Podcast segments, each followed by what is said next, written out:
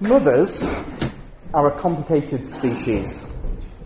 Loved and cared for the world over, and yet our relationship with them isn't always simple. There can be lots of pain as we talk about mothers, as when we talk about fathers. For some people, the subject of motherhood is upsetting. They would love to be mothers, but are unable to for various reasons. For others, it reminds them of loved ones that they've lost, either recently or even a long time ago. These things stay with us. And when it gets to mother-in-laws, it gets even more complicated, doesn't it? But we won't go there this morning. But whatever we think of mothers, in our passage this morning, Jesus describes himself like a mother. Even stranger, he describes himself like a mother hen. Now let me just start by clearing up some confusion, uh, which is a bit obligatory these days. It's not saying that Jesus is a female. Uh, it's not saying that he thinks that he's a woman. Equally, it's not saying that Jesus is a hen. Um, that would be about the same level, wouldn't it? But what we see here is that Jesus, when he's describing his emotions for his own people, when he's describing what he feels like for the people of Jerusalem, the closest language that he can use to describe how he feels is the love of a mother to her child, a mother hen to her chicks, a mother bird to her young. So this morning we're just going to explore that verse uh, a bit more. Uh, we're going to explore what Jesus meant when he said that he was uh, a mother hen and what this means for us today. So our first point is the marvellous mother hen, the marvellous mother hen. Here we're talking about Jesus. Why does he use this image for himself? Well, he stands here, it's, it's sort of in the middle of that song that we, uh, we just sang. He's uh, looking over the capital, uh, looking over Jerusalem. Uh, it's after they've shouted hosannas for him to come in, but it's before they've crucified him. And as he looks, he's seeing the city, he's seeing the site of the temple where the people went to meet with God. He's seeing the homeland of the Jews. Now, the rest of the chapter is actually spent uh, berating the Jews, especially the ultra religious ones, for their hypocrisy. He's been giving a speech that will be very, very unpopular. He's used some pretty strong language. So if you look back in your, your passage to verse 33, this is how he talks to them. He says, You serpents, you brood of vipers. In verse 17, he talks about them as blind fools. Uh, and again and again and again in the passage, he refers to them as hypocrites who strain out the gnat and swallow the camel, as it says in verse 24. He's talking to people here as he, as he gives this speech, if you like, uh, who are concerned with religious particularities while ignoring the big things like justice and kindness. And Jesus is not mincing his words as he talks to them. If you think of this in terms of, of mothers, and I think of my mother, he's giving them a real telling off. That's what he's been doing for the rest of the chapter.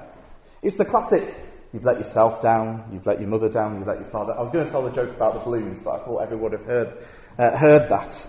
It's still, it's still, a good joke, isn't it? If you haven't heard it, I'll, I'll tell you it afterwards. Um, but uh, it's like that speech, isn't it? You've let yourself down, but only stronger. But here at the end of the speech, after all this berating, after all this telling off, there's a change of gear, isn't there? Have a look again at verse 37. O Jerusalem, Jerusalem, the city that kills the prophets and stoned those who are sent to it. How often would I have gathered your children together as a hen gathers her brood under her wings, and you were not willing? Do you hear the affection of a parent here? longing for the child to give up their nonsense and come back to the safety of home.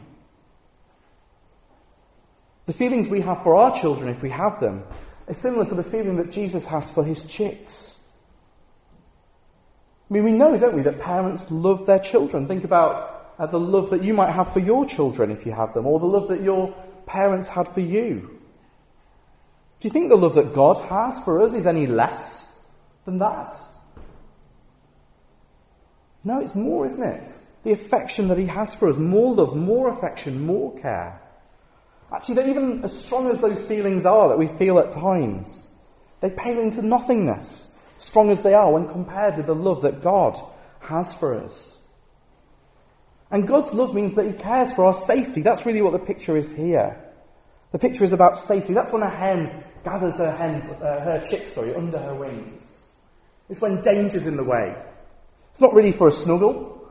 Uh, it's more for security. So when the fox comes, the, the hen gets her brood under her wings, brings them into her protection, puts away in the, the self of, uh, in, in the, herself in the way of danger. Have you ever heard your child scream, or have you ever heard a child scream? I mean, really scream. I remember a, a few years ago when Calvin uh, was ill. We didn't know he was ill until we heard a scream in the middle of the night. And he was convulsing, and he looked absolutely terrified. And you just hear that scream and you jump out of bed. You can't help it. You can't stop yourself. He was terrified. I would have given anything to protect him. Because we want the security of our children, don't we? That's what's natural for parents to feel. That's what, what's natural for mothers to feel. If you want a bit more of a silly illustration, when I was on the plane on the way back, couldn't sleep very well, and ended up watching a film called Bad Mums. Um, really wouldn't recommend it. Um, don't watch it. Um, but it did have a good quote in it. Uh, that's a two hour long film, one good thing. Um, in the film, a daughter's being victimised at school by one of the, the ladies on the Parent Teacher Association. And she's trying to fight back, and in the end, she sort of thinks that she can't do it. She can't defend her daughter, she can't protect her. And another mum says to her this I'm going to slightly paraphrase. You're going to rise up like a small little white Apollo creed. And you're going to look at Gwendolyn, that's the woman who is picking on her, and you're going to say, You can do what you want to me. I don't care. Throw it at me, but you have messed with my daughter, and now I have to fight you. I will fight you in the playground. I will fight you in the cafeteria. I will fight you in the parking lot of Trader Joe's. But I will have justice for my little girl, because I am a mum, and we protect our young. So get off this couch, turn off the TV, and let's body slam this loser. You can tell what sort of film that is from the, the end of it. But I'm sure a lot of us can associate with those feelings. When our, our young, when our children are, are in danger, when they're in need of protection, we feel that, don't we? We might not put it like that, but you get the feeling. We protect our young. And Jesus, as he speaks here, knows that if they carry on as they are, they're in real danger. Impending doom is coming. We had read to us that section afterwards in chapter 24, where Jesus foretells the destruction of Jerusalem and the temple 40 years later. He knows what's coming for the very people that stood in front of him. Impending doom. And Jesus has longed for them to come home and avoid the destruction that he can foresee. And there are three rather shocking things with this, aren't they? Firstly, that Jesus can foresee the impending doom. He knows this is coming. He knows that if they carry on on this self-destructive path, this is what will happen. Now you might put that down to intuition, but it seems much stronger. He seems to know specifically what's going to happen. The second thing that's shocking is that he speaks of himself as being much older. Do you see that in our verse? He speaks of himself as though he's the mother of Jerusalem. Now, Jesus was 33 when he said these things. If you want to know what a 33 year old looks like, You've got one stood in front of you. I'm not particularly old. If I sat here and, and talked as though I was your mother or, or your father, most people in this room would think that very strange. But here Jesus speaks as though he's the mother of a whole city, of all these people. And because of that as well, he speaks as one, thirdly, who can offer protection. You think about it, he says, Come under my wings. He's the one that's longing to gather them together, as though he can stop the danger. All these things point to something that's crucially important as we see what Jesus is saying here. The man saying these words is God himself. He knows what's coming because he himself will bring it. He's longed for Jerusalem for a long time because he's been around much longer than Jerusalem.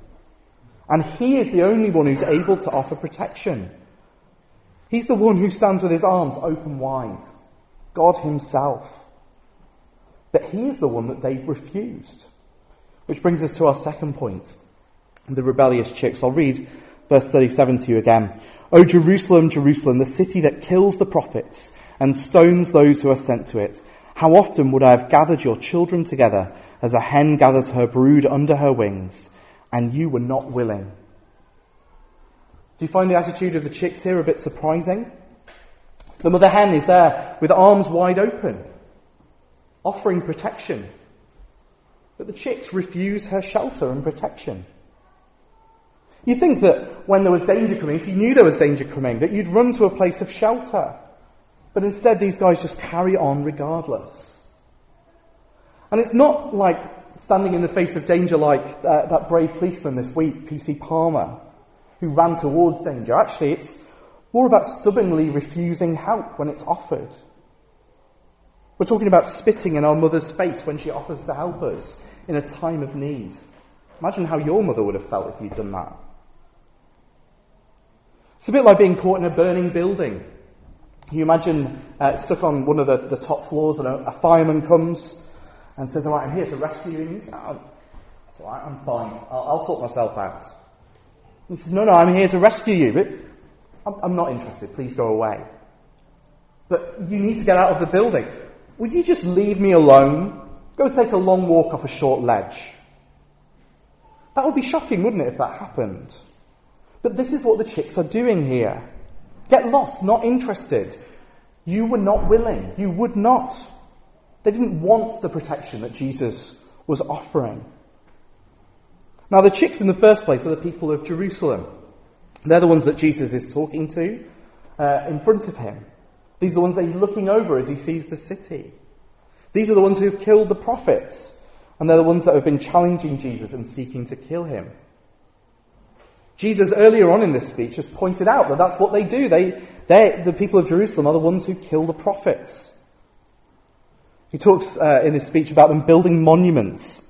Uh, so there in uh, verse 29, Woe to you, scribes and Pharisees, hypocrites, for you build the tombs of the prophets and decorate the monuments of the righteous, saying, If we had lived in the days of our fathers, we would not have taken part with them in shedding the blood of the prophets. Thus you witness against yourselves that you are the sons of those who murdered the prophets. So what he's saying there is that actually by building up the graves, they're actually reminding everybody that their fathers were the ones who actually killed the prophets. It would be a bit like France putting up a monument for Waterloo, reminding themselves of their failure rather than their victory. But it's not just Jerusalem though. If you notice as well in the verses before, Abel is spoken of. So verse 35, so that on you uh, may come the blood of all the righteous blood shed on the earth, from the blood of righteous Abel to the blood of Zachariah, the son of Barachiah. Abel's mentioned as well. This is something a bit broader that's happening here. Not all the prophets even were killed in Jerusalem. Some belonged to the northern kingdom, some went further away, didn't they? So Jerusalem is not here singled out because it's special, but because it's typical. Typical of the Jews who refused and abused their prophets, but also typical of all humankind. This is what we're like naturally. God stands there with arms open wide and we reject him. God sends us messengers and we ignore them. Or worse. All of us are rebellious chicks when it comes down to it. All of us reject God in our heart of hearts. And that means that we have a problem. The problem is that we've rejected the mother hen when we're in the face of mortal danger. Now here our illustration with the mother hen breaks down a little bit. Because the danger we face is from God himself. He's both the danger and the rescuer from the danger. Let me explain what I mean here. He is the one who's going to bring the judgment, but he's also the one that offers rescue from the judgment. It's a bit like with my boys, you might have heard me shouting numbers at them. Uh, one, two, and three. That's not just random numbers, I'm not teaching them to count. Um, that's my way of giving them a bit of a warning uh, before it comes. So I might say, come here. And if they don't, then it's one. Come here. You know what happens when you get to three? Come here. You're going to get a big off telling off at three. Two and a half. Come here. Now, sometimes I get to three. But other times, do you know what I do? I pick them up and I bring them to myself before I get to three. I'm both the danger and the rescuer from danger. I'm the danger because I'm the authority over them. I'm the one that's going to tell them off on three. But I'm also the rescuer of them because I love them. And I don't always want them to get there. Uh, it's a bit like that for Christians as well. It's a wonderful doctrine called it restraining grace, where God doesn't let us so stubbornly continue in our sin. Actually, God stops us from being as, as stubborn as we could be. He restrains us. And here the idea is, is, God is uh, able to stop his own wrath. He's able to rescue them from it. Now, somebody recently challenged this idea. Uh, they said something along the lines of this What kind of a God is it that we need rescuing from? The idea that God would need to be rescued from. Well, the answer is that He's an all powerful, all just, all knowing God that we've offended. A God who can call out hypocrites as He's just done because He isn't one. A God who can make the rules because He made life itself. Now, by rejecting Him, that should have made Him our enemy. And yet there's hope. It's not the end of the story. So our final point is the end of the story. I said at the beginning, this is the beginning of our Easter series. And actually, Easter is where this whole story is heading. And Matthew's Gospel has already set those things in motion. Jerusalem, the city that kills the prophets, will kill God's Son, Jesus. Jesus, the great King, will lay down his life. He will face the peril himself. He will take the punishment that we deserve. In the language of our passage, the mother hen will sacrifice herself for her children. And we can sort of understand that, can't we? There are countless stories told, aren't there, of the bravery of mothers. Cheryl Anderson, who refused cancer treatment so her unborn daughter Taylor could live, and on the day that she was born, the mother died. Jean Dinsmore, who drowned rescuing her two children, Rosie and George, from a vicious tide. Laura Bailey, who was stabbed six times, protecting her 12 month old son Joseph. We understand that mothers do that. They love their children. They sacrifice for their children. But we understand too that it's not that the children are special. We all know mothers who have sacrificed so much for children who really don't seem to deserve it. Mothers who've been stolen from. Mothers who've been lied to. Mothers who've been abused by their own children. The worth here is not in the children, but in the parents who sacrifice for their children. Jesus, at the end of Matthew's Gospel, will lay down his life for the very people who crucified him. This is a man who cried out, Father, forgive, as they put nails through his hands. So the mother hen lays down her life for the rebellious chicks who refused her care and protection. So here's the question what will the chicks do now? The mother hen in our story does not stay dead, but rises again. That's what we celebrate on Easter Sunday. Will they turn to her for protection, for care, and for comfort? Or will they continue to stubbornly refuse? And that's the question we're faced with this morning. Will we carry on refusing God's love? Will we carry on going our own way? Will we face his judgment? Or will we run to the shelter of Jesus' wing? It's a choice that each of us has to make. Some of us have made it already. And if we have, then we need to remember just how much God loves us. We see it finally and wonderfully in the cross as he lays down his life. It's a bit like Mother's Day, isn't it? We uh, love our mothers every day of the year. But Mother's Day is that special occasion where we show it, isn't it? We're actually allowed to show some affection as British people. But Jesus gave us more than a card, didn't he? God's gift of the cross did something. It offers us forgiveness and a fresh start with God. So the love that your mother gave you, whether good or bad, is nothing compared to the love that God has shown us in Jesus. I'm going to finish off with a poem this morning. The mother hen saw danger come. She cried to her chicks, Come here to mum. They didn't come. The mother hen took danger on. She fought the peril full head on. They didn't come. The mother hen was crucified and bore the danger as she died. They didn't come. The mother hen then rose again, ascended to her throne to reign. They didn't come. The mother hen has life to give. She beckons to you, come and live. Will you come? They were not willing. Are you? Let's pray.